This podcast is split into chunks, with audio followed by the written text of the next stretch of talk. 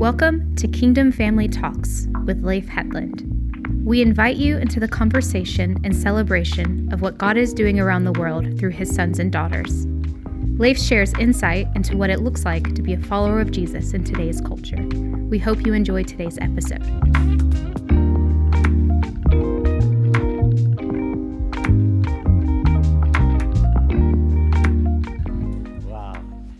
About just sharing a testimony from this week and for myself. Uh, because uh, during, uh, I think it was yesterday's morning session that uh, I came in in the morning, I was just sitting there, just uh, being very overwhelmed. They come over, actually, both Sean and Krista came over to just prophesy and pray over me. And I didn't even think much about it, except I, I just knew I was getting wrecked by the presence of God. It was just one of those moments. I knew there was a lot of freedom presence was just hitting me. I just sat there, both wept and wept until my sinus was clogged. I felt it all the way to the evening. But anyway, and then out of nowhere, I know one word that they spoke over me. I didn't even think about it. They just said, uh, sleep. We see sleep, and you're going to have a whole new sleep, and you're going to have different dreams than you've had before. And I didn't even think about it. It was just something they said out of a lot of things they said that I would look forward to listen to. But then uh, last night I went to bed and it's the first time in months I've slept over eight hours. And then, uh, yay! And then the dreams was just amazing. It was almost like you, you went to bed from the time you just fell asleep, it was just this rest. And I'm saying that because I feel the testimony of Jesus is a spirit of prophecy. So I just sensing even right now, if there's anyone that you, you struggle with sleep, or perhaps there's interruption during sleep. I know if you're a certain age, there are certain things that do interrupt you, but uh, I still slept through that too, and I'm 57. So anyway, I'm just saying that.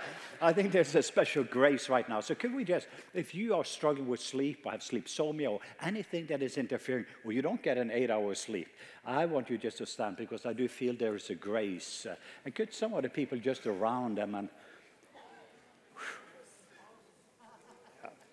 But I, I, do believe there's going to be a grace when you go to bed tonight, when you just hear my story. Let me just give quickly a background. I, I was sitting with Bill Johnson and Randy Clark a few years ago, and we were doing a healing school. And Bill Johnson just mentioned a story. And I was lacking 10 degrees movement with my foot after I've had many, many surgeries. And I needed to actually create a miracle. And I've been prayed for a hundred times and nothing has happened. But then Bill Johnson just told a story out of nowhere about this boy that got this create a miracle. And at the moment when he said it, my foot just grew out and suddenly the bone got together, and I've never had any problems since. And, and, I'm sharing that maybe there's somebody also with a foot, but because I broke that in six different places with my car accident. But I said that also that the power of the testimony of Jesus. So I've been prayed for many different things, but I didn't even realize that when he is just sharing that story, it creates something in the environment for God to do it again. So, Father, I just thank you so much that even at this very moment, that what you did for me, do it again. I thank you, Jesus. You are the same yesterday and today and forever. The same Jesus that was here yesterday that just touched me in a very supernatural way. And I had this phenomenal night of sleep. Do it again, Jesus. So, Father, from the top of your toe to the bottom of your feet, I just speak Jesus, the Prince of Shalom, just to fill you up and that the new pattern for your life is that your day starts in the evening and that you will go to bed and you will have such a supernatural rest that you will wake up in the morning and you will live from that rest in Jesus' name. And I speak also there's going to be healing taking place even during your sleep and there is going to be that God will just whisper and He will speak to you. So even at this very moment, I just speak grace to grace, just to rest upon you, to receive this gift, the gift of rest and the gift of sleep. Receive it in the name of Jesus. And all God's people said, Amen. A couple of more testimonies that's just uh, kind of always fresh. Uh, sometimes I have these weird things happen to me, and that is I just start to thinking about something that perhaps you are not even supposed to think about, but it was in this presence. I was just thinking about this Muslim, Shia Muslim leader. He is a political leader of a Shia, I mean, he's the, the second highest Shia Muslim political leader of this party. So just in worship, I was just thinking about him. And then the next moment, I just looked at my phone and he was texting me. And, and then I was just reflecting. I know it was not like just a coincidence, but I saw it did something for me because for 270 days now, he texts me every single day. And there's something taking place. But what actually happening was we were sitting together having a dinner, and I just had a word of knowledge. Uh, and me and a friend, pastor friend named Greg, we brought him up to my hotel room. And then what he had is he had a torn rotator cuff. And I said, Hey, I want you to see what Jesus is going to do. I hope on Sunday I can play that little video because I think John has given me six, seven minutes on Sunday. He's, he's very gracious until David Wagner came and David Wagner got upgraded and I got downgraded. but John says that uh, you need to read this book called Healing the Orphan Spirit. No, I'm just joking. it, it, it is a privilege, as I say, for David Wagner.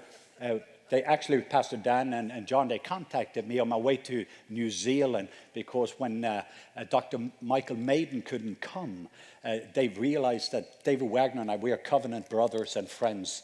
And normally he is booked like me about 18 months in advance but it worked out for him to come. And he is an incredible gift to the body of Christ. I would say, of all the prophetic voices, and, and I've pretty much been around the prophetic all over the world, he would definitely be on the top two list of people that has made the biggest impact to me and our movement that I'm part of, including if you go to Bethel Redding, uh, he's one that they would bring into the staff and just kind of read the mail, but he's a heart prophet, and he comes from chair number one. So I want everybody to come. It's not like he's going to expose you or anything, read your mail in that way. No, he, he comes and he speaks what God sees about you. And he speaks life into that situation. Uh, but he is also one of those gifts that I have watched over and over again. We've been together with a thousand people where he has taken time with every single person of a thousand people. And he's been praying to 2, 2.30 in the morning and just a word for them. And I do not know about one person that didn't get ministered to just by the accuracy of the word. He just loves people and takes the time with the people. And you heard he had a tremendous testimony. But the, story about the Shia Muslim leader up in the hotel room, the presence of God just touched him. And I'm going to show this video on Sunday. That in the next moment, you can see his surprise. You go from being kind of a minus 10, where you don't believe Jesus exists at all. So this is a good way of doing evangelism.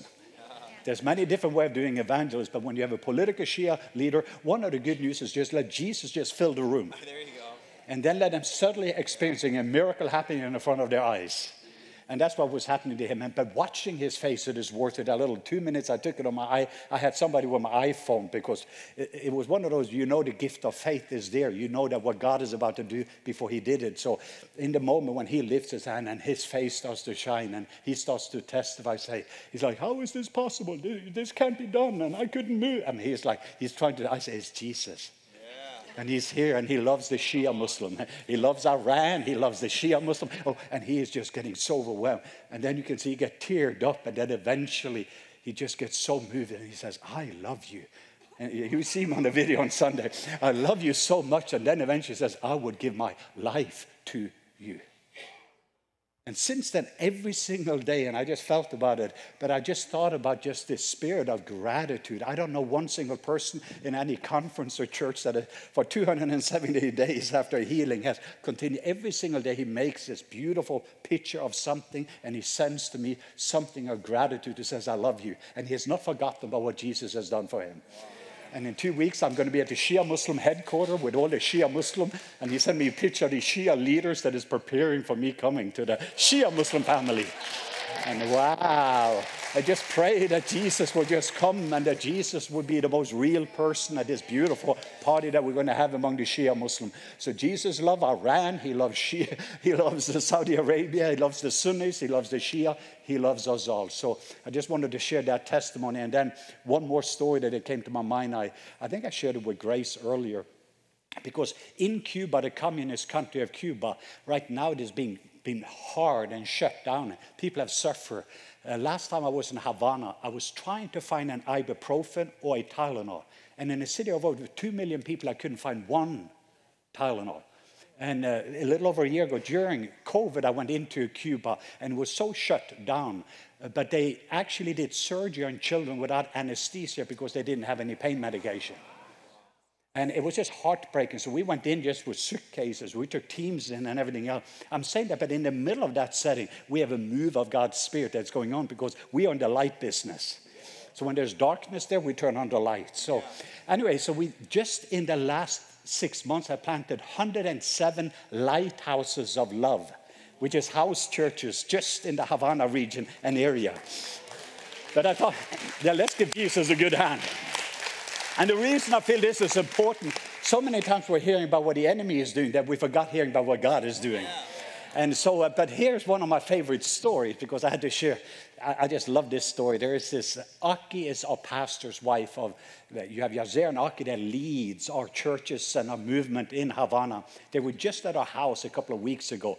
But the testimony is of this, uh, Aki is, reminds me a little bit about Grace, but beautiful hair, petite, beautiful young woman. She was just, uh, she loves to get her hair done about four or five times a year.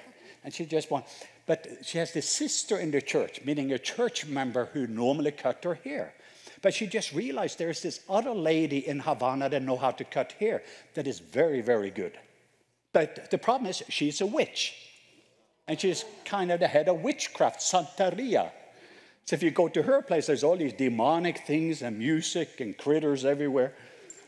So, and Aki is kind of a, so I didn't know, but in 2019, when I was in Cuba, she has come up to me and says, uh, Papa Leif, she called me Papa Leif. She said, Papa Leif, what am I supposed to do? We have a sweet Christian sister, and I want to support her, but, but my hair is not like some of the people I see, but they go to that witch. So what do I do? And I said, repent. I don't remember me saying that.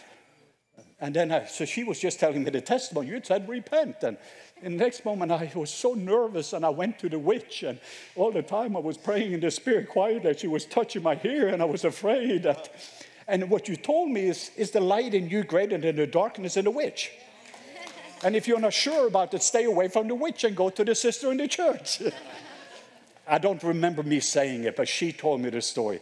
Make the story a little bit short. The next time I came to Cuba, she brought the witch, this was during COVID, to the meeting. And the witch came, got saved, healed, and delivered. And, uh,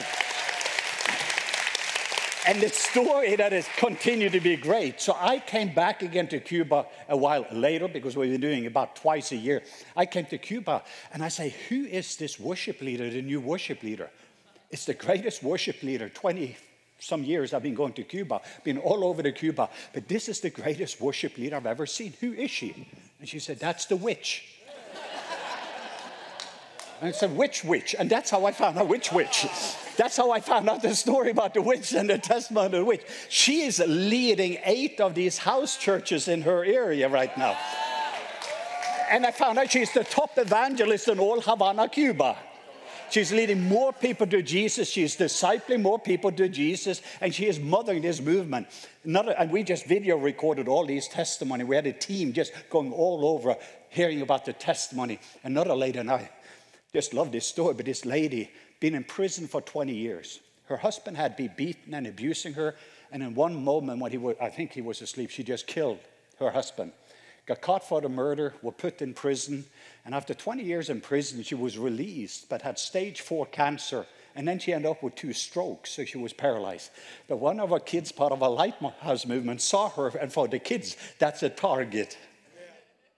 So when they see that, so they just went over, prayed for her, and she got totally healed from stage four cancer, totally healed from stroke. And she is leading eight of these lighthouses of love right now. So it's just like about six months after they get saved, they are now leading movements of God's Spirit.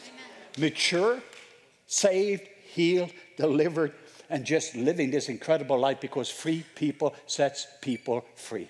And I thought I wanted just to share that with you because I feel like there is this new movement of God's Spirit. This is in the middle of some of the greatest darkness. We're seeing some of the greatest light.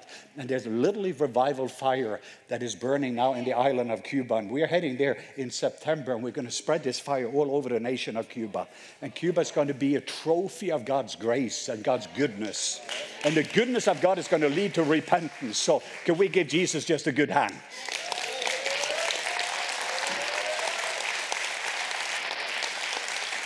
I wanted to show a little video, and if you are interested, let me just First, I apologize. Many of you came and asked for some of my books.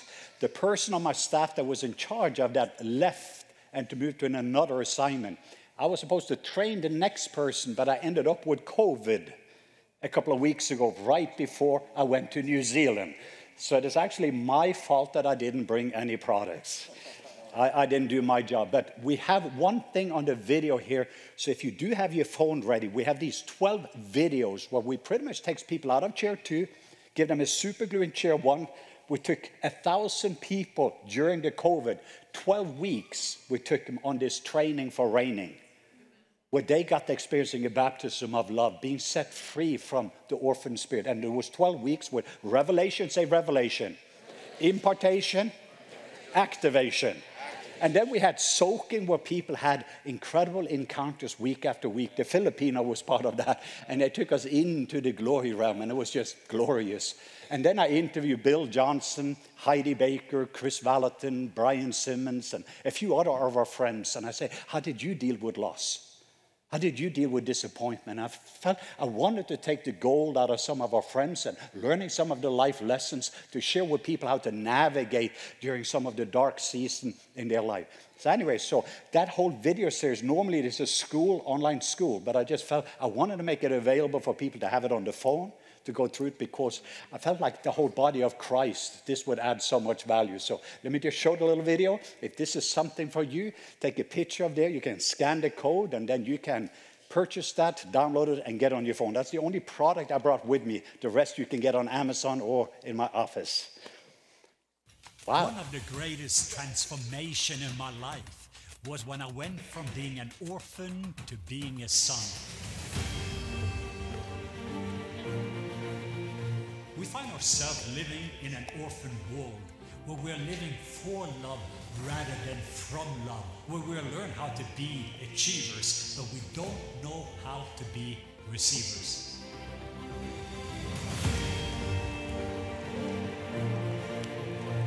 Honored as an ambassador of love, I've had the privilege of ministering globally for over 35 years with the aim of the darkest corners of the earth.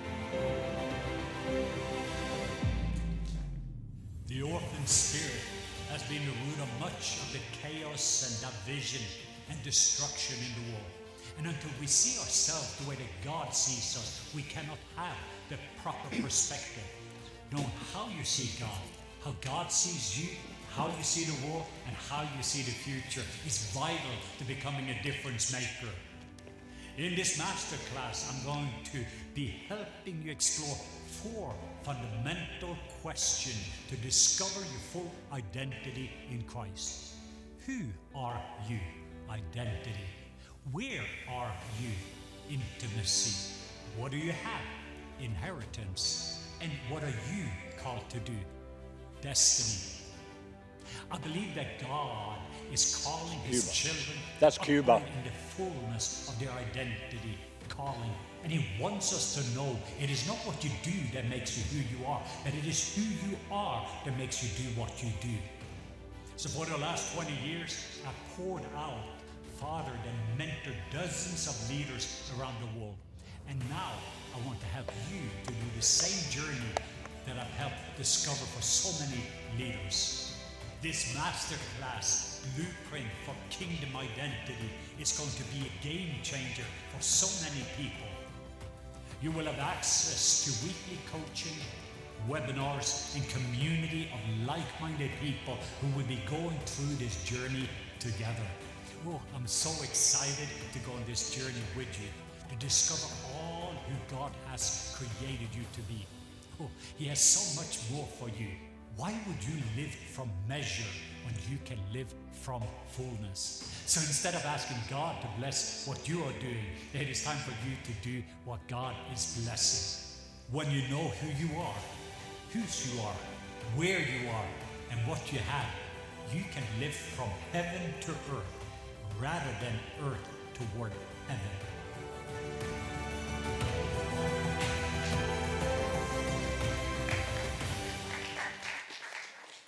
I think this coming as that, that uh, there it is. Yeah. So if this is not the school online, but here now you can get it on your phone, on your iPad, watches as much as you want to, bring into your home or business or wherever you want to use it. But it's just one of the resource tools since last time we saw you. So if you have an interest of that, uh, you will have access to all of the different material that we went through the school.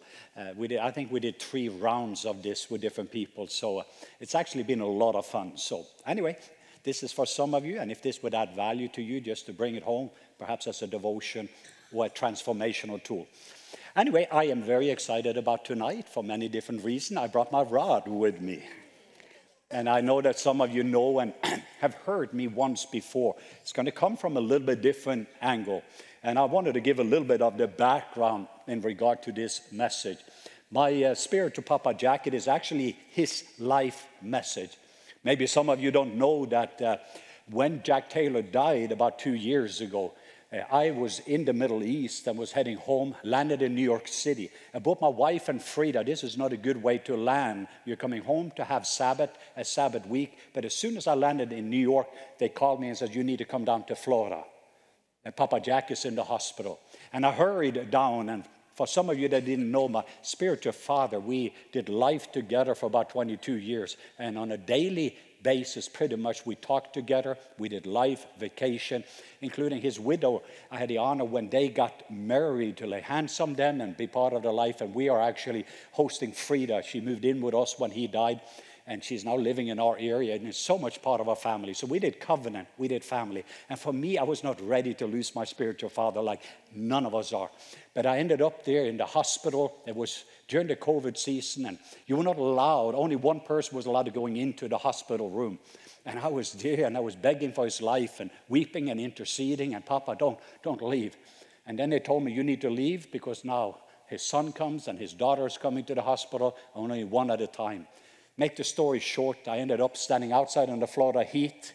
Then they said, You have 30 more minutes, but they have already shut down the equipment. They're going to take him to the hospice, and he will die within 24 hours because they're shutting off his heart organs and all the medicine, and they've just kept him alive. But he said, You can go and say goodbye.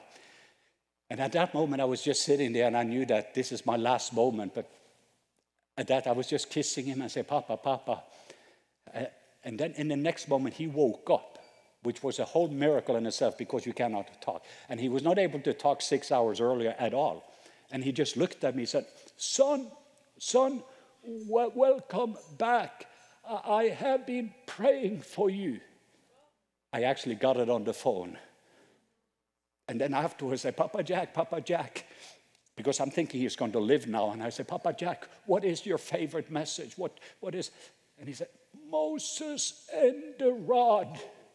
Son, lay it down. And that was the last word he spoke before he died.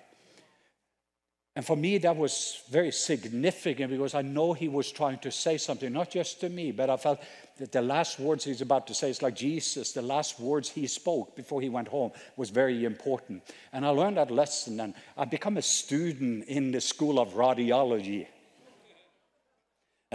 the story of this is uh, I was doing this conference in Canada a couple of years ago, actually right before COVID, with people that some of you will know, Benny Hinn and John and Carol Arnott. And I remember when I was about to speak, I was sitting there, and the, the host there said, Hey, the person by the side of you is one of Canada's most famous doctors and surgeon. I want you just to know who he is, and want you maybe to say hello to him. So when I sat down, I looked over to him and I said, Hello, my name is Leif. And he told me, My name is Dr. So and so. And I'm like, Wow. And, well, my name is Dr. Leif. and he looked at me and he said, Well, uh, what kind of a doctor are you? Oh, doctor in radiology. he said, I know you. you maybe do not understand. In Canada, we say radiology, radiology. Well, I said, but my, my doctor is in ra- radiology. He said, I, I, do not understand. So later on, when I'm up to speak, uh, I was looking at him holding up the rod. my, my doctor is uh, the logic of the rod. Uh, and I'm going to kind of give a little of the background, but I felt one of the words before we even start that came to me. And I felt there was time for many people in this room for you to change your address from the wilderness to the promised land. And by the way, the promised land is not something you get when you die because there was 31 kings that had been taken that they had to take out of the promised land. And there were seven battles, seven nations greater than himself that was in. And there's not going to be in heaven seven nation greater than yourself that you need to throw away. No, this is not a, the promised land is not just a picture of when you get to heaven one day. It is a picture when you are entering into the fullness what God has for you, for your family, for your marriage, for the Northwest, what God has for this region. Yeah. And I wanted just to read some scripture verses to you. And these scripture verses makes me a little jealous because it is in a covenant lesser than what we have today. The Israelites actually experiencing something. And then we're going to go on the process and the journey so this word can become flesh, so that this can become a reality for us. Because I know so many of us, I know in some health areas that I've been in a wilderness season and it's been too long where you have more promises than, and more prophetic words than you have experience and reality. Am I the only one? And so you're kind of away in this waiting room, but it was not supposed to be 40 years, but 40 days. And I'm just sensing whatever is stopping us to getting into our promised land. I felt we are supposed to deal with some of that that's connected to the word that Papa Jack had. But if you have your Bible, open this up to Joshua chapter 21. Joshua chapter 21, verse 43 to 45. The Bible says, Joshua 21, 43 to 45. So the Lord gave to Israel all the land. Say, all the land. And you can even put your name instead of the Israel. You can say, so, the Lord put, or the Lord gave to Leif. Say the Lord gave to and put your name. So the Lord gave to Leif all the land, which he had sworn to give their fathers, and they took possession of it. Say possession. And they dwelled in it. Say, dwelled in it. It didn't say they just visited, but they dwelled in it. Some of us are satisfied with visitation instead of habitation. And we want to have certain visitation because we don't know how to have habitation, but they dwell in it. And the Lord gave them rest all around. Say, rest all around. Imagine in your life if there was rest all around. Rest all around your marriage. Rest all around your business. You're coming into Northwest with an airplane, and there cannot be chronic pain because there's rest all around. Uh, cancer cannot live because there's such a shalom. There's rest all around, according to all that he had sworn to their fathers. Any of the intercessors, anyone that has gone before us, the large cloud of witnesses that are in heaven watching us tonight, that is believing for something for the Northwest. Suddenly, you're coming into this region, and people are wondering what's happening in the Northwest. Well, there is rest all around. And not, and not a man, and not a man liberal, and not the man, whatever group it is.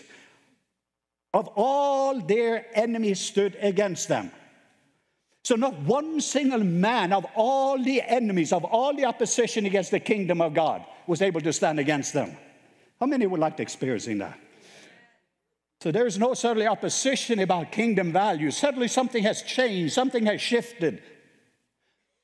Not a man of all the enemies stood against them. The Lord delivered all their enemies, say all their enemies, into their hand. Not the word failed. I love this. Not the word failed of any good things which the Lord had spoken to the house of Israel. And the last part here I love. All came to pass. Say, all came to pass. Did the Bible say some come to pass? It says, say that again. Say one more time. So, not one word. Imagine that if not one single word of what God has spoken over your life failed, Everything that God has, God has spoken. I'm not saying that people have spoken of what we expected, but every word that is from God that He has spoken over you, what He has spoken over your marriage, what He has spoken over your health. Suddenly you're creating an environment and an atmosphere. You're moving into this very place that is called your promised land, and you're suddenly stepping into it. That gives pain purpose for all the processes that you've gone through. But now we're going to go through a little bit of the process that led up to this. And let me give you a little bit of the background, and then we're going to have some fun tonight. Are you guys ready? Many here likes to have fun? And I just feel like there is this explosion going on on my inside. Uh, I actually just did this in uh, New Zealand with about 3,500, 80% of them were young Gen Z, just less than two weeks ago. And eventually the glory came into this huge Colosseum. They had this dance on ice the day before, and then they melted the ice, filled up this auditorium, and there was this big family gathering. And suddenly the promise of God just came in over people. And there was a shift in the atmosphere, and I just sensing there's something in my spirit. But the background of this story, we remember the story of the Israelites. They were supposed to be head and not tail. They were supposed to be above and not beneath. They were supposed to rule and reign, not be ruled and reign. The disobedience came in, and then now the enemy came over. Egypt came in, and we remember that the Israelites was placed, they were placed into slavery in Egypt. I just want us to get the back on how we ended up. And then we're going to look a little bit at the process, and then we're going to see a little bit of the promised land. And then we're going to go after some promised land in your life, including your health. Say health. health. Say finances. Say family. family. I was just even thinking, we did this at the Rock Church, this one activation that I did, and there was one lady she was sitting pretty much on the fourth row where you're there, a little bit different setting, but she was right in that meeting. And when we did this prophetic activation that we're going to do tonight, she had a son who was bipolar, on methamphetamine. She hadn't seen him for 11 years, but she just laid down the son in the offering plate that very day, and she became free and trusted God with it. And the son walks into the service, gives his life to Jesus in the service. And it is amazing that what happens when we consecrate something and we entrust God totally with something we are holding on to. And that's what Papa Jack meant. He wanted us to lay down what is ours so we can pick up his. Yes.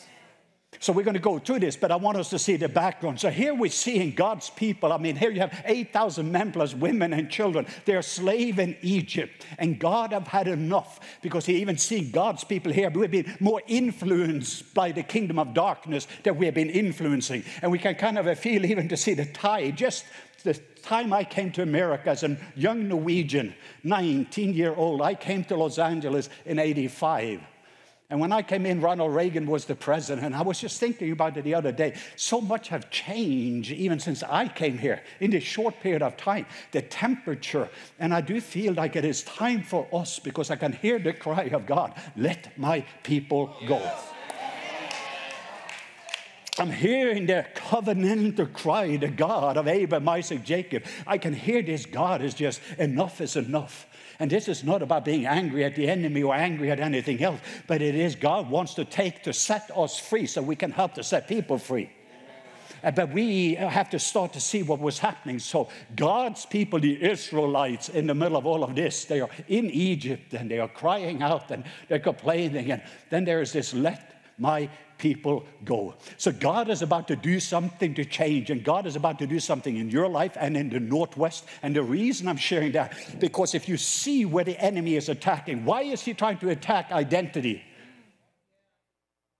Why is he trying to attack marriage? Why is he trying to attack? Just look at the area, the top five area where you see the enemy is attacking and they attack the generation. I'll tell you why. Because the next revival that is coming to the Northwest is a family revival. And the first thing he's going to restore, that's what we're about, is restoring the identity of the sons and daughters. We're going to move from orphans to sons and daughters. We have been looking for the fire. He's been looking for healthy fireplaces. Because the fire belongs to fireplaces. So when we start to see this, the reason the enemy was trying to kill the baby boys was because Jesus the Savior was born. The reason he was trying to kill the baby boys was because Moses the deliverer is about to come. And there's a whole new generation God is raising up in the middle of it. And that's what's going on. The enemy is nervous about what God is doing. And he's trying to distract that. But as God's people, we're not being overwhelmed by what the enemy is doing because we see what God is doing. And we're getting in on it. Are you okay? I don't know why I got so excited. I need to breathe. I just had COVID for fifth time. Anyway, so here is the story. And then in the middle of here, I, let me just confess it. I almost, I said almost, feel sorry for the devil. One time I almost prayed for the devil. And the story is every time the enemy is trying to attack me, it leads to an upgrade. That's why you consider joy when these trials comes against you because it leads to upgrades. The way that I have learned love is because of fear. If I hadn't been put in fearful situation, I wouldn't have upgrades in love. So what you're beholding is what you're becoming, and what you become is what you release. Yeah. And every time the enemy attacked me one area, it's like he's attacking my health. And the next moment I say healing in the area where the enemy attacked me. And I wouldn't have seen all those healings taking place if I hadn't been attacked in those areas. I was sitting with some people, a minister late last night of deliverance and dealing with trauma and feeling things in people. And I have authority over the areas where the serpent has bitten me. Could I say that one more time? You have authority over the area where the serpent has bitten you. So, anyway, so here the enemy is trying to stop destiny, he's trying to stop. So, here is a mama with a little baby boy. Do you remember her name is? Miriam. And she has a little baby boy named Moses. And she puts him in the Nile, and Mama wants to try to save her little baby because the kingdom of darkness coming into an alignment with a governmental leader named Pharaoh. And Pharaoh is coming into an alignment with the kingdom of darkness and decides this weird, strange idea to go after life and trying to stop. And one of the things that the enemy is trying to do, even with a baby in the mother's womb, is to try to stop a new generation. Why? Because that's the generation that is going to usher in the second coming of Jesus. I don't know if you're getting it. Because we pray differently when you capture what God is up to. That's right. That's right. It's a different way of operating. That is not the issue. If my people who are called by my name will humble themselves and pray and seek my face and turn away from their wicked ways. All God is looking for a Moses. Uh, so even here, the, the enemy tried to kill me when I was in my mother's womb. He tried to stop me when I was 12 years old and abuse me. He was trying with five years of drug addiction to stop me. Why? Because there's a destiny over my life. And those there with the enemy, fear, shame, and guilt has been the three giants he's been trying to kill me with. It's the very things that I see the greatest giants now. That's why I can face Islam and the giant of Islam, not because I'm not afraid, but I've been set free. Yeah. And if there was enough for the enemy trying to stop those areas, I couldn't go in and do what I do today. That's why I almost felt sorry for the devil. I said almost. So here the story is the enemy is trying to kill. Who is he after? He's trying to kill all the baby boys because he doesn't know which one is the deliverer. But guess what happened? Mama takes the little baby boy, and Moses is floating down the Nile. And then there is a princess. She is there and says, Ah, baby boy. so this princess goes down and pick up the baby boy, and guess what she does? She brings him into the palace. Just follow me for a few moments. I want you to capture it. The enemy is trying to kill all the baby boys, trying to stop all the baby boys. Moses is the one they're trying to stop. But kill everybody, make sure that we stop destiny. And instead, there's one that survives this thing. And then, mm, guess who happens? Pharaoh has to pay for the diaper bills. Pharaoh pays for the education. Pharaoh pays for the language training. I mean, he learns about the language of Egypt, the philosophy of Egypt, the psychology of Egypt. He knows everything there is to know about the kingdom of darkness and the culture of darkness. He is trained and he raised after 40 years in the school of Pharaoh, living in the home of Pharaoh. And kind of his new stepmom is the princess. And then so here's the enemy trying to stop destiny, and guess what God does? He places Moses right in his home. I want you to capture the picture. We are heading somewhere. I'm just kind of warming us up to where we're heading. And then, in the middle of all of that, as they're trying to stop Moses, after 40 years, he gets ordained. Say ordained. And he's about to start his ministry. But the problem was the first day of his ministry, he kills an Egyptian. So, for anyone at Seattle Bible College, first day of ordination, don't kill anybody. The day your internship is over, don't kill anybody. I just want to give you some wisdom. And the second day after of the ordination is, Are you going to do to us what you did to this Egyptian? So two of the brothers are fighting, and now What happened to him, he ends up in fear. Say fear. And then what he ends up, he goes into the desert. Say desert. He gets into the wilderness. Say wilderness. And guess what he does in the wilderness? This is where the school of radiology came in, and that is that he becomes a shepherd. Say shepherd. See, going from being a royalty to be a son in the Pharaoh's home to suddenly now be a shepherd boy. And what is his assignment? To take care of sheep and lamb. Later on, he's going to learn how to shepherd a lot of people. And in the wilderness, as I say, listen, let me give you this. It took about 40 years to get Moses out of Egypt, but it's going to take another 40 years to get Egypt out of Moses. It took about 40 years to get Moses qualified. Say qualify. But it took another 40 years to get him disqualified. Say disqualify. And that's how you become qualified. After 40 years, Moses does not know how to do anything any longer.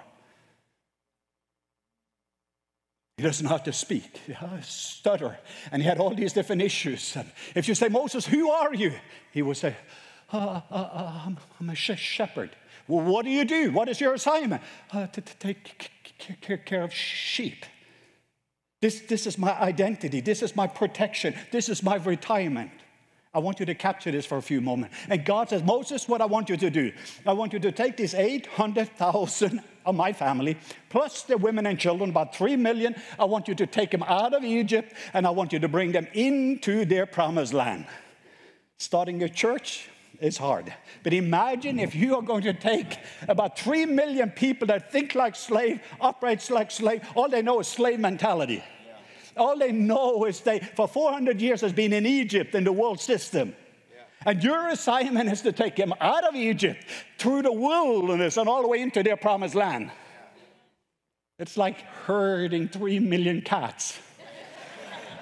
that would be an easy assignment. So here we're about to start the journey. Welcome to the School of Radiology. Now we're starting the message for tonight. So anyway, so this was kind of the setup, the context that leads up to it. And then you get to in Exodus chapter 3. Before then, there's the burning bush. You come to Exodus 3. There's the story where Moses comes in. God, he gives five excuses of why he is not the one qualified. And God comes in, and after Moses comes up with his five excuses, God comes in and just say, ah, God has had enough. And just tell them that I am have sent you. I am that I am have sent you. If I was Moses, I would say, God, that is not very good grammar. I'm going to be with the president of Pakistan in a couple of weeks. So when I'm coming into the president and the presidential palace in Islamabad, and I were to say, I am that I am have sent me, I'm sure they will lock me up and send me somewhere. But if you capture the I am that I am, it changes everything. When God says, I am have sent you, and that's what He's going to tell each one of us tonight I am have sent you. I am that I am. This is a covenant name. This is your wedding band. This is a covenant when he says, I am that I am. Well, I'm a little bit weak. I am your strength. Well, I have some sickness and disease. I am your healer. We sang it in the song.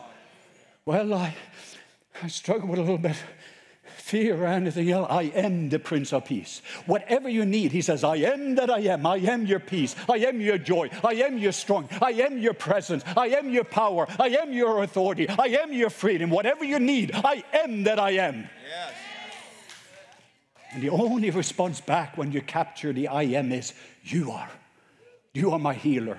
You are my provider. You are my strength. You are my father. And you would just start to worship him. You are, you are, you are all over Seattle. You are all over the Northwest. You are. And before you know it, people start to tweet, He is, He is a healer. He is a good God. And it become viral. When God says, I am, God's people says, you are. And the world around us will say, He is. Let's say that again. When God says, I am, God's people says, You are. And the world around said, God says, I am your healer. You say, You are my healer. And the world will say, He is a healer. And it starts to spread. You start to change the environment. And you become an environment changer. By the way, this rod was not exactly this one because I gave away the other one. Uh, you have it? And I, the rod of God, have saved my life. There was one time I had 500 radicals that came to kill me. And I had less than 15 seconds. I remember Papa Jack's message. This is before the first time I heard him teach it. And he gave me a rod and said, Son, what do you have in your hand? And when he said, Lay it down, son. And I had learned the school that you have tonight. And I remember very clearly, I had a moment, less than 15 seconds, just laying down mine and picking up his.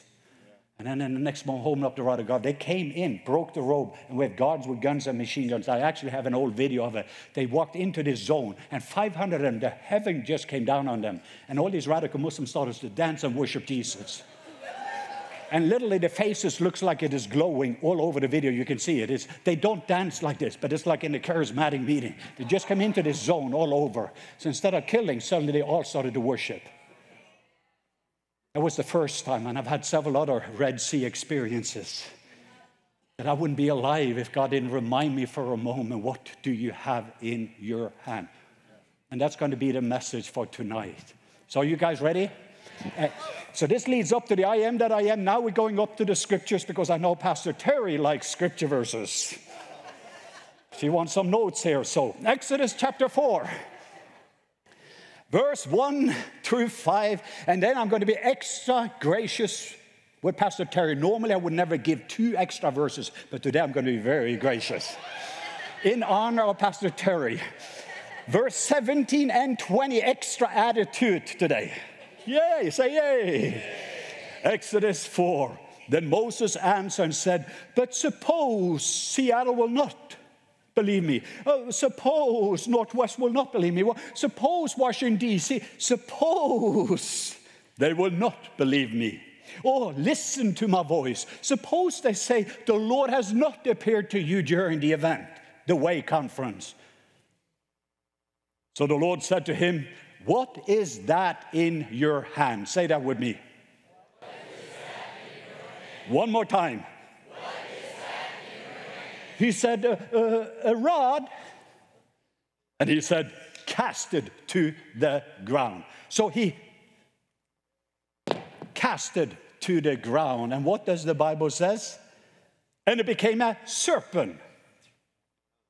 It became a serpent. Say that with me. And Moses, he fled from it. Then the Lord said to Moses, Reach out your hand and take it by the tail. And he reached out his hand and he caught it, and it became a rod in his hand, so that they may believe, so that they may believe. So my family may believe. So the school system may believe. So the government will believe. So Northwest will believe. So America will believe. What is it that they are going to believe? That the Lord God of their fathers, this is the family, the covenantal name, the God of Abraham, the God of Isaac, the God of Jacob has appeared to you. Here's the evidences of God's covenant for you that he has appeared to you. Verse 70, and you should take this rod in your hand, which you are going to do science. Say science. Verse 20, and Moses took his wife and his son set them on a donkey and returned to the land of Egypt. And Moses took the rod of God in his hand. Say, in his hand. So, are you ready? Say, I am ready. For the school of radiology, taught by a strange Norwegian. So here we are. Welcome to the School of Radiology. So here is the picture Moses coming into a setting, and we are going to be in this setting. What is that that you have in your hand? Say that with me. And Moses, that's where we're starting in this story. Eventually, the I am that I am has come in, and Moses started his journey, 800,000 Jews, and now they start this journey. And as they are starting the journey, they starts to whine and complain. He gets a lot of sheep bites. And they are starting to fight with one another. And eventually they want to go back again to Egypt instead of waking up in the morning with gratitude. Wow, it's actually cool today. There's fresh bread every single day. Instead of being full of gratitude of everything you have on a daily basis, they started to whine and complain. They are not like my Shia Muslim friend that every single day for 270 days makes a beautiful picture and he saying, Thank you so much. I will never forget about what Jesus did for me. Every single day, everything they needed, he protected them from the sun. He even gave them shoes. They are complaining, but it didn't wear out for 40 years. I mean, they had every single thing, and God took care of them, and it was daily because we want to say, Can you give us tomorrow's bread or next year's bread? But He actually taught us to pray, Give us this day our daily bread. Because there's fresh bread for today. You cannot eat yesterday's bread, or you cannot get tomorrow's bread. There is fresh bread of His presence today. But these people were whining and complaining, and Moses is having one of these chair number two prayer meetings. Moses have had enough. God, I have this situation. You know, there's about 800,000 men plus women and children. They want to go back into the world system. They want to go back to live like the world is living instead of going on this journey through the wilderness and into their promised land. God, and then you can hear God says, Excuse me, Moses, what's the problem? God, don't you hear me? I was just praying. And God, he does it again. God, like, excuse me, what is the problem? God, didn't you hear me what I said? Fighting, complaining, and we have all these issues going on. I turned on the news, it's getting worse, and then it is the climate, and then it is this political, and this is going on. And God, don't you hear? Excuse me, what is the problem? And what do you have in your hand? But God, we don't have the time to talking about radiology. Don't you see what's going on in America? Don't you see what's going on? Don't you see all these injustices? Don't you see so and so and this and that and that? Excuse me, what is the problem? Oh, God. What do you have in your hand? Mm, I got a rod. Okay, what kind of a rod do you have? I got your rod. I got your presence. I got your power. I got your authority. I got your love. I got your joy. I got your peace. I got your strength. I got your wisdom. I got you. Excuse me, Moses, what was your problem? God, I don't have a problem. you have a problem, God. What are you going to do about it? Do you see the prayer meeting change from chair two to chair one? Next situation, because here is some of the lessons. Most, God had told Moses, I want you to lay down your rod. What is his identity? Shepherd. What is his, uh, what is his retirement? Well, this is going to protect me. This is going to provide for me. This is all I have. I'm going to share a couple of stories connected in my own life. Here's one that I don't like to tell. But in 2001, I was blessed with some finances through some little marketplace blessings that I got. And we had only had old cars, and one of my love languages is cars. Food and cars. I have several different love languages.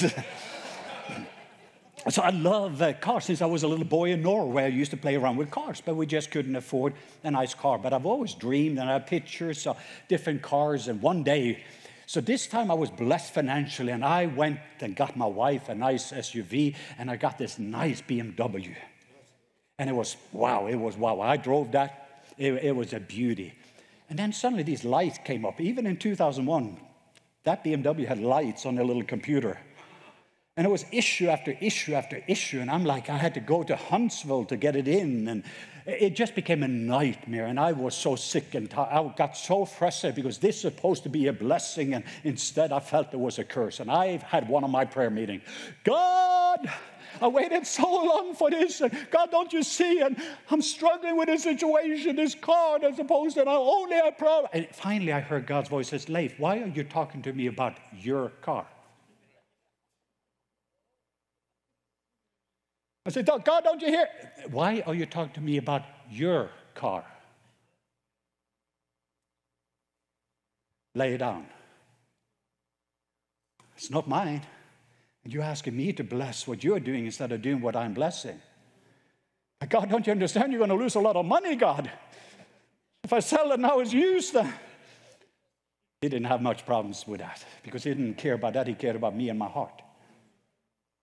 And I remember I had to get rid of it. And two years went by. I still was driving my. I'm not against cars. I want you to see because over two years later, I still remember. He said, "Do you see this car?" It's a dream car. He said, Now you can have it. Because when you don't need it, you can be entrusted with it.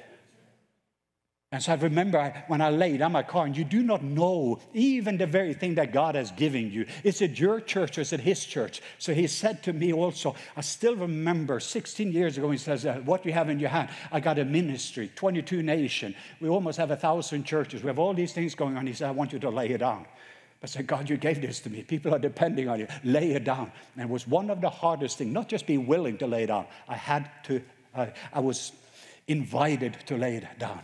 And when I laid it down, it became a serpent. And you do not know if there's any serpentine nature, poisonous nature in what God has given you until you become free from it. And until you become totally free from something, you cannot really be entrusted with it. So I didn't realize before because you don't realize, listen, you don't know if there's, say, the serpent say hiss, say hiss. Uh, I was in Australia and there was all these serpents, the poisonous serpent, and I don't know if they say hiss, but the sound hiss, say hiss. That's the Norwegian way of pronouncing what a serpent says. Hiss. But you do not know if there's any hiss in what God has given you until it becomes totally hiss. I don't know if you got that. So when he lays it down, all of that, listen, when he lays it down, all the hiss moves out so all of hiss can go in. And we need to get rid of a little hiss out of our lives, out of our family, out of our businesses. Is it your church or my church? He says, I will build my church. And when I build my church, the gates of hell will not prevail against it. And sometimes we have to lay down our churches so that we can pick up his church. So it doesn't have any hiss in it, but it has full of hiss in it. You lay down your fear, and his perfect love would fill you. You lay down your shame, and his glory will fill you. When you lay down yours, you can pick up his. So there's no longer your rod, it becomes his rod. Are you getting it? Is it getting you? And then when you pick it up, you always hold it after the lesser end. And this is a life journey because I forget easily. I travel with a rod, and this one is actually pretty light because there's a moment I'm in the room. I'm going to need it in the next few weeks. I'm going to stand between the Red Sea. I'm going to stand between situation where I'm going to wonder what do I have in my hand? And whatever I'm facing that is bigger than myself, we have to stop for a moment, lay down ours so we can pick up His. Yeah. Are you getting it? Yeah. Okay, so here is the next part of the journey. Moses is coming into the next place, and then in the front of him is the Red Sea. Say Red Sea. And on the other side is the army. Say army. army. I don't know if you've been there, but caught between the rock and the hard place. It doesn't matter where you go, you get the diagnosis, you can try in any direction, and you just getting overwhelmed. It doesn't matter. I cannot move forward, I cannot go backwards. You're stuck there. And again, this time, Moses probably get a tweet or Moses hearing the story, hey, we just heard the news. Pharaoh has forgotten and he seems to be in a mood swing. He's sending the whole army. So in the front of him, Red Sea, behind him is, behind him is and here they are about to get killed and stuck. And guess what? Moses like, God, not a prayer meeting, Diane. Heidi, we don't have the time this time, God, to talk about radiology, army, Red Sea. And God says, What do you have in your hand? God, I told you we don't have the time. They're coming quickly, and you don't know. My husband left me stage four cancer, or things starts to happen. What do you have in your hand? Say that with me. Does it have any hiss in it, or does it have hiss in it? And if not, just lay down yours and let all that move out, fear move out, anxiety move out. Whatever's in you, just move it out. And then pick up his divine exchange The Place of surrender is the place of exchange. And when you're holding up His presence, His peace, His power, His authority, His strength, it comes from Him, it goes through Him, it goes back to Him. When you're holding Him up, you're changing the environment. And what we're going to look for today is somebody who's willing to hold up the rod of God over the Northwest. Yeah. But we're also going to help one another because if the enemy attacks one of us, he attacks all of us. Yeah. And if one of us is struggling with cancer, suddenly the whole body of Christ is coming together And the immune system of the body is about to be so healthy that cancer cannot live. Cancer divides, love unites. And I really do believe we saw three times, I know it's sovereignly speaking, where everyone got healed. And two of them, nobody prayed. And the third time, my team prayed, several cessationists. I didn't pray for one person, I was sick. While my team went down, prayed for 522 people. And every stroke victim, every paralyzed person, every cancer, everyone got healed through ordinary people that became in a oneness and a unity and became one in love. All we did was releasing a baptism of love. We don't compete with one another, but complete one another. And if one of us are weak, we're all coming in and holding you up, holding up your family, holding up your prodigal son until everybody is coming home. This is what we're going to do is to activate something today. Are you guys okay? Yeah. One more situation. And I want us just to warn my family here because even doing God's work God's way, your arms is getting tired. It's not going to be enough for John and Grace or Pastor Dan or Pastor Terry. There's not going to be enough for the individual of us to hold up the rod of God. We're going to need to help one another. Yes. And that's why I'm coming around and say, Pastor John, and we sat and had dinner together tonight. Grace, how can I hold up the rod of God over your life? How can I hold up the rod of God over what God is doing in the Northwest? Let us get other people together. That's why David Wagner's coming in. What else do you need? So we can hold up the rod of God over what God has given this family. Are, are you getting it? Yeah. And this is what we're doing with one another. So the whole family or families are coming together. And if one gets attacked, everyone gets attacked. There's such a oneness, such a unity, such a family atmosphere. You're not alone. You're not alone just with your rod. And even doing prayer meeting and revival meeting, your arms get tired. And so, what he said, get an Aaron and a Hur to help them. Get somebody to help you to hold up the rod of God. Because as long as we're holding up the rod of God, light will penetrate darkness, Amen. love will penetrate fear.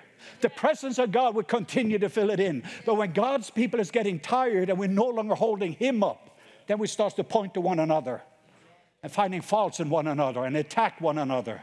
And then we start to be overwhelmed by what Pharaoh is doing because we don't see what God is doing. Are you getting it? So we're about to activate in a few moments. Can I get the worship team up? But we have a few different activations today. I hope this was helpful. But I feel there's something that God wants to do.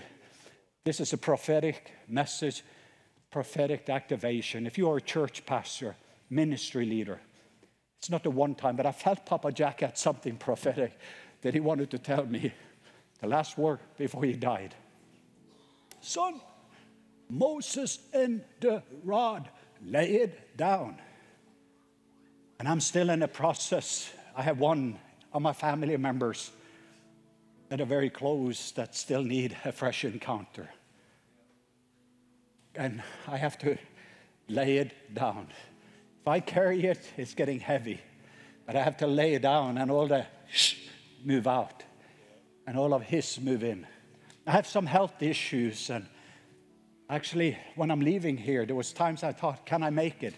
I had some little tough time yesterday. On Wednesday, I'm in for a little procedure before I'm going to make the next trip. But I, I need some help, so I'm laying down that.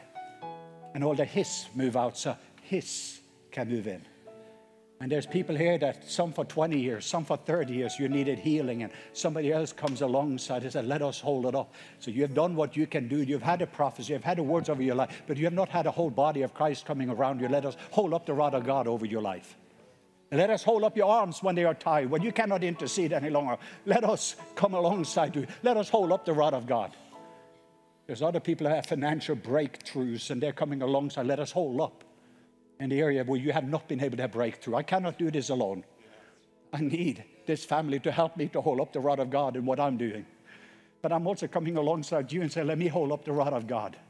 Some of you go to a small little place with a small little church, and I feel even there was one of you that was about to want to give up right now. And I'm here to say, don't give up.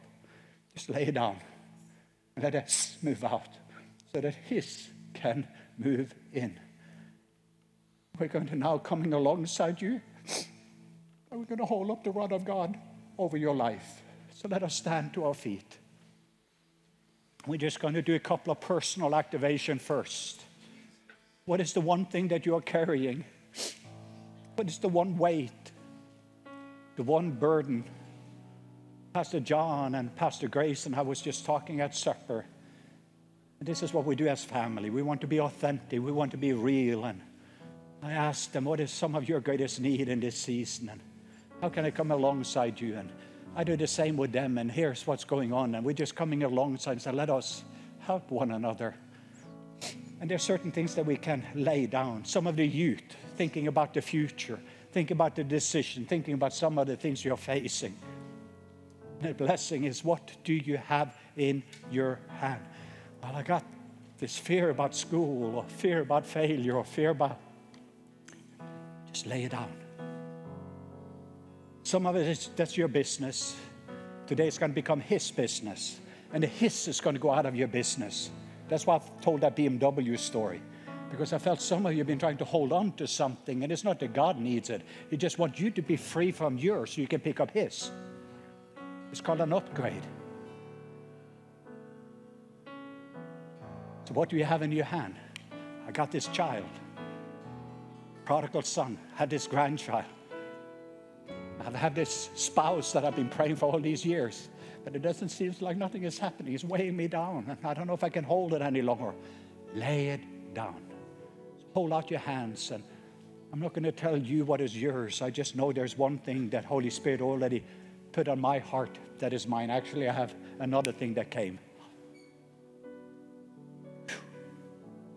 There, I got me another thing that came that's going to be just laid into the rod today addiction. I try, I try to conquer. Place it all into this rod that you're going to lay down today. Let all that move out, all the best that you could do. Today you're just going to lay it down and you're going to tap and into the best what He can do. It's called humility. It would tap you into His grace and His Eh, ability. And lay down your church, your future, your ministry, whatever it is. So hold it lightly in your hand right now. Does everybody have a rod in there? Just keep it in the spirit right now. Feeling like you have a rod, something, just in a relaxed way. It's a book that never was written in holding on. Maybe you can just lay it down and trust Him. This is a place of trust.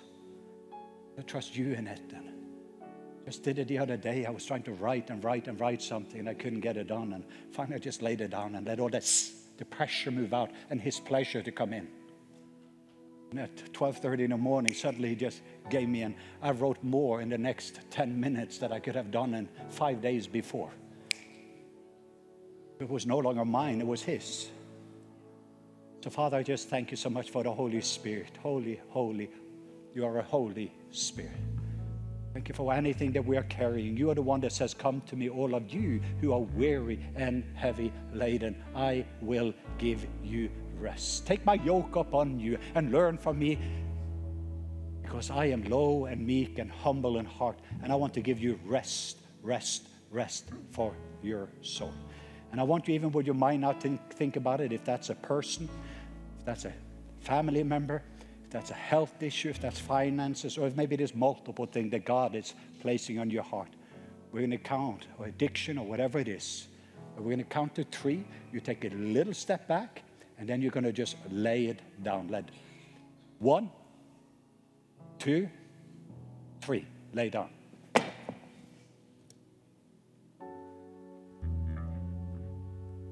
Just now, just rest. And all of that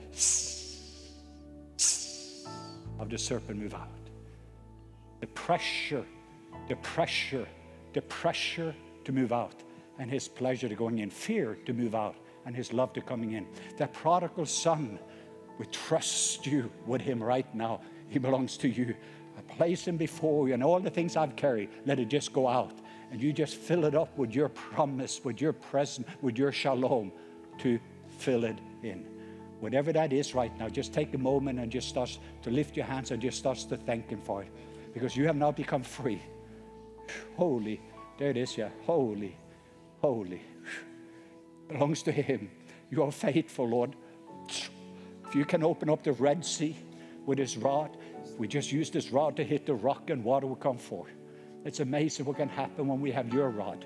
We have your presence. We have your wisdom. We have your strength. We have your power. We have your authority. But we just are choosing to lay down ours so we can pick up yours. We're just laying down whatever that we have been carrying as our burden. And you said, Let me take your burden upon me and learn from me and take my yoke so that, wow, let me carry the load and you entering into the resting place of my promises so I can take you into the promised land where there's rest all around no adversary, no evil occurrence, where not one of the enemy is coming against you and your family. In Jesus' name.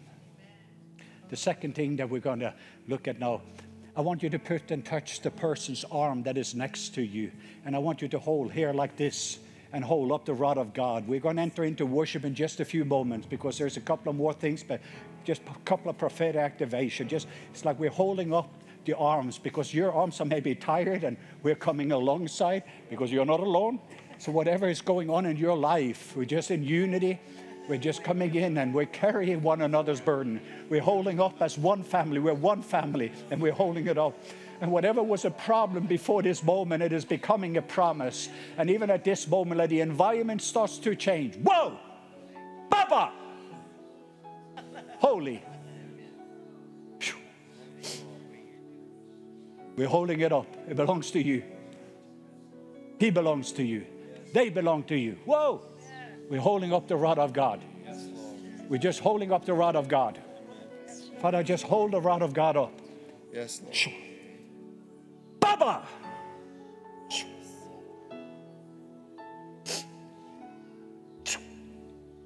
And I just feel I wanted to release over you.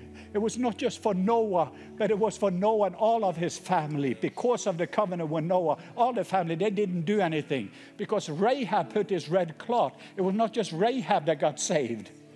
I want you to capture it. It was not just Rahab that got saved, but it says that anyone that was in that house of Rahab, bring out if that's family? Do you have some do you have anybody else? I don't know if there was customers in i don't know who they were. But anyone else that is related anyone around you all of them also would be saved. And i've just sensed that we need to coming into this covenant blessing over our family and anyone that is related to us because there's a red piece of cloth that is hanging over you at this moment. And when god sees that and that is the blood covenant that is over you and your family and anyone that is related to you that the generation of blessing will flow. Anyone that is related to you that they will be saved and they will entering in because of God's promises over your life. So I just bless you with that in Jesus' name. Holy, you may rest your arms for a few moments. There's healing in His presence. There's this last picture, and we're going to end with that. And it's a little bit similar like yesterday, but tonight is Here am I, send me. At the last part of the week, I continued to going after finance or going after so many areas. But here's what I felt tonight again. I just feel like there's an invitation for you. This is what happened with me in October again. When it was an invitation, he says, Leif, I want you to be my rod. And I want you to lay down your life and let all the hiss move out. I didn't know there was any, including yesterday. I didn't know. I was sitting there just being in the presence with you guys, and you do not realize until you're getting before His presence that there's some hiss that is coming in. Sometimes some of the Egypt system does something to us and we do not even realizing what it is until we're becoming before His glory and His presence. And He just wants this hiss out of our life so He can fill us with His. But I just felt that whatever has been going on, Tonight is also a place of consecration. So we're going to enter into worship in just a second. But you and I, we're going to, in this season, becoming God's rod. And He's going to use you as His rod to be filled up with Him. And that He can spend you in whatever way He wants to. For you to trust you. I have this one life to live and so much love to give that I'm placing my life, as Randy Clark says, as a coin in your hand. I'm just like a coin in your hand. Just take me and spend me in any way that you want to. I know this is a very scary prayer, so it's not for anyone. But I just felt that if you are willing and to trust Him with the one life you have, it's amazing what He does. But I do know that the best of who you are will only be found in Him. And until all of us has been laid down and all the his move out and his move in, there's still going to be areas where we do not experience fullness. But at a moment when you lay down, you become like a fish in water, you become alive. As an eagle in the sky, you start to soar. Something starts to happen to people that are becoming totally free. And this is a place of freedom when I just take this life, take my marriage, I take my family. As for me and my house, we will just serve the Lord. So if you're willing to we're just going to come up front here or up the aisle. All I'm saying is take a step. It doesn't need to be the same way, whatever you're sensing. But I just sense we're going to activate, and now we're going to go into the presence and let all the His going out of your life and all of His fill you. His filling your marriage, filling your marriage and your family. And whoa, this is between you and Him. But I just knew that for myself yesterday. I'm not finished yet. It's a daily thing, and other times something else comes in. It was so fun. I was going to teach about living an offense free life without offense. And then I got offended by my wife the day before. And all day I carried an offense. And I just been spending the whole day, he's teaching me about offense. And I just realizing that deception is very deceiving. And this is not about just the altar, but it just means we're taking a step together and just saying that I have this one life, young people and old, and I do believe that also Pastor Dan Hammer and, and, and John and Grace, and perhaps that some, some of you also are coming, and we're going to start to activate some of you now and helping you with a rod of God and just starting to release and proclaim different things over people. But can we just now having the holy moment? Let's take a few moments first with a song. Could you just sing over us? We're just placing ourselves in the offering plate all over. Oh, this is a holy moment from the top of your head. Shoot.